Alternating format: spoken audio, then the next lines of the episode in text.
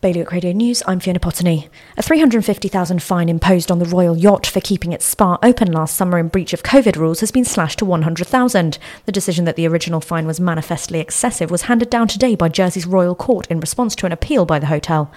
Ronez is developing proposals to quarry the Chouet headland in Guernsey after the States Assembly endorsed plans to continue on island quarrying. The firm says it intends to submit a planning application before the end of the year.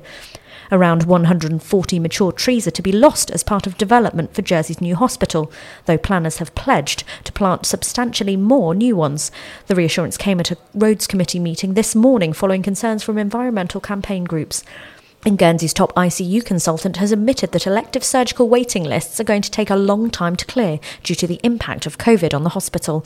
For more on all these stories, visit bailiwickexpress.com. Your weather now sunny, perhaps turning showery this afternoon with a top temperature of 18 degrees. You're up to date with Bailiwick Radio News.